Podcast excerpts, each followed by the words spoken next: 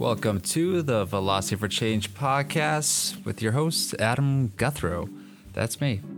Um, we're doing back on to fitness excuses.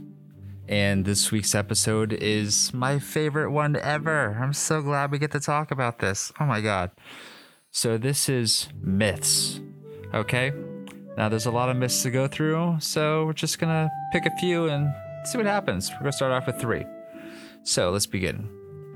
Have you ever heard something so outlandish and said with such brevity that you had to consider the possibility of its authenticity? I've heard some crazy shit in my time. I think we need to go over some of the major myths about fitness and dive into how credible some of these things may or may not be. There are thousands of options, and I'm salivating at the thought of what could potentially appear here, but let's just start with the ones that bring out undesirable emotions in me. Myth 1 Starvation Mode. Okay, so some of this shit's just gonna come off as rude. Uh, there's nothing I can do about that. It just sounds rude coming out of my mouth, but it's comes from a place of uh, wanting you to hit your goals. Okay? So let's go. Hold on to your hats, folks. So here is the claim I hear all too often reducing your food intake will make your body go into starvation mode and create more fat instead of reducing it. Now, this is a popular fat activist rhetoric that I find especially harmful to those who would be dieters looking to avoid diabetes. Now, like most myths, it is rooted in somewhat I like to call off truths, but it's way off base. So let's look into exactly what starvation mode is. Okay, looking here. Starvation mode is when your body adjusts to no food being added to it. The body would much prefer to have a glucose as its main metabolic driver. However, when no food is available, it can break down pieces of itself and use ketone bodies instead. The process goes glucose, fat stores, protein breakdown, and eventually breaking down its own organs. The body's not even technically in starvation mode until the fat stores are depleted, as these can sustain you, although not in perfect health, of course. However, it is true that your metabolism responds accordingly with your intake adjustments, just not nearly close to the level you may be thinking of. The highest level of change may be 10% for someone who is not eating anything, zero, and much lower for someone who has just simply reduced intake. This would be around 150 to 250 calories per day if you ate nothing. This change is largely due to the lack of body mass to energize, which is important to note. As your weight gets lower and lower, your total calorie requirements will get lower as well. No kidding. Um, this isn't a starvation mode response, this is physics. It takes less power to drive a smaller meat mech.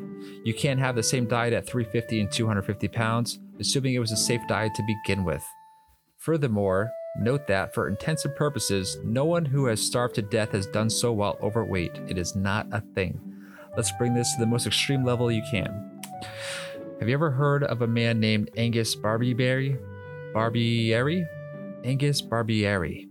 Angus fasted for 382 days, going from 456 to 180 pounds in 382 days.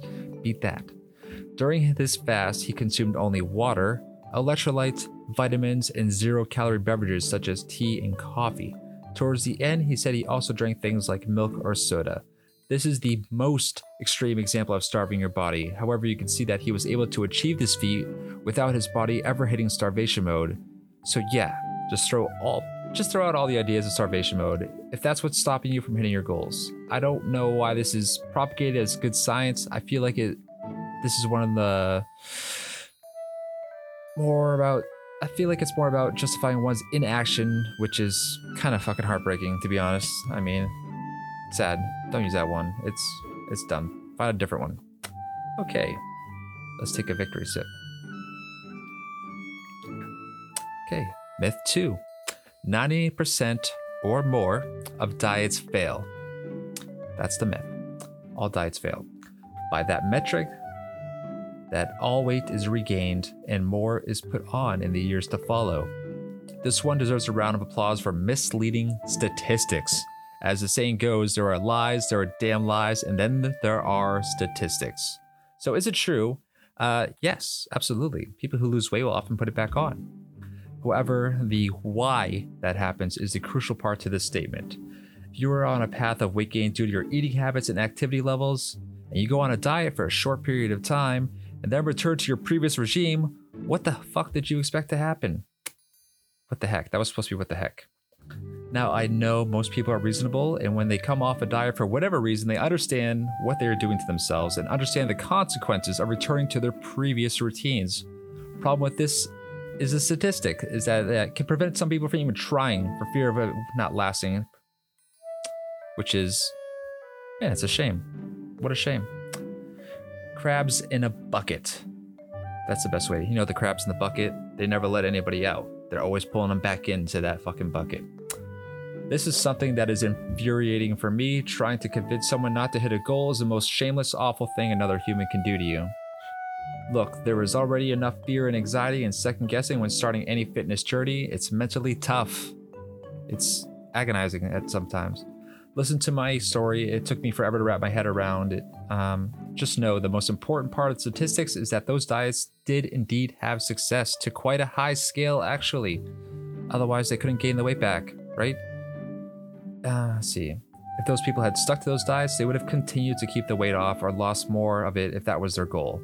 I guess we should go into whether a diet is considered a temporary, continuous change. Well, that depends on you and what your goals are. Trying to lose a lot of weight quick for a photo shoot or beach trip? Yes, that would be an extreme short term diet, of which you would probably mostly water weight loss and come back on pretty quickly. However, if your goal is to create and maintain a new body for yourself, well, you have to make forever changes to your routine. That's right, forever. Commitment is scary, I know, but that's the cost.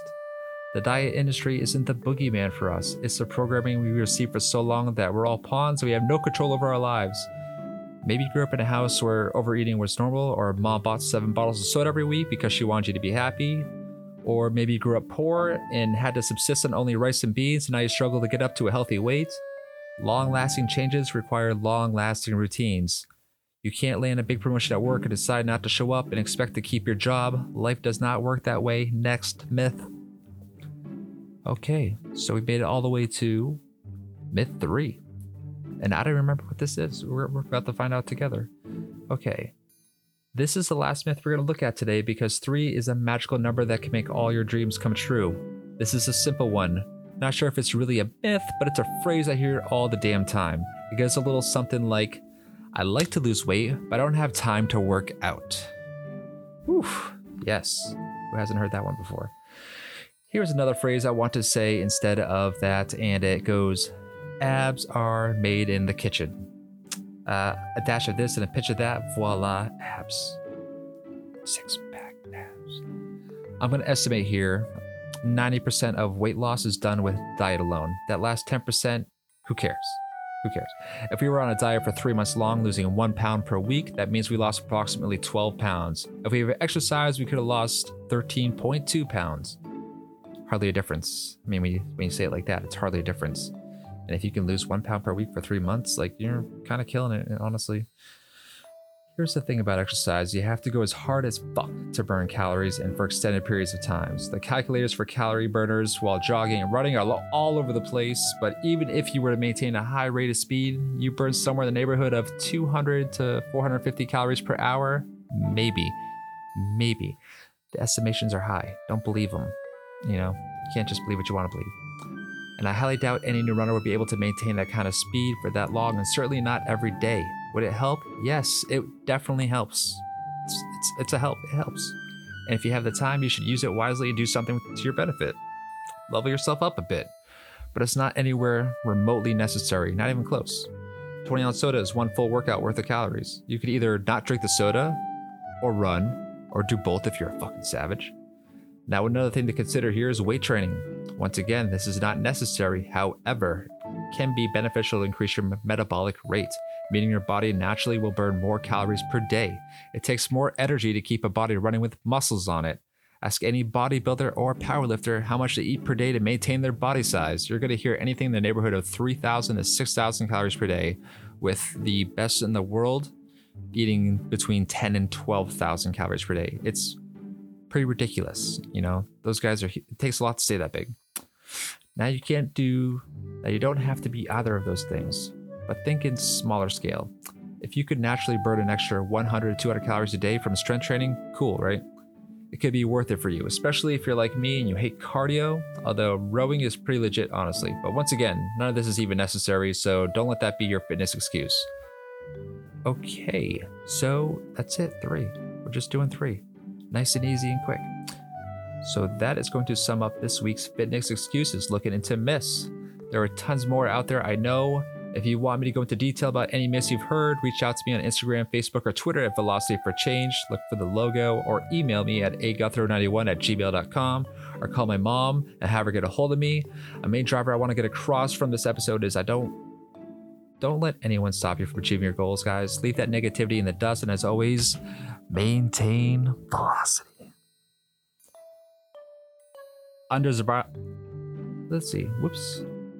So that's going to sum up this week's fitness excuse. Or email me at get across from, or just skip the line completely. Either way, yeah, just do that.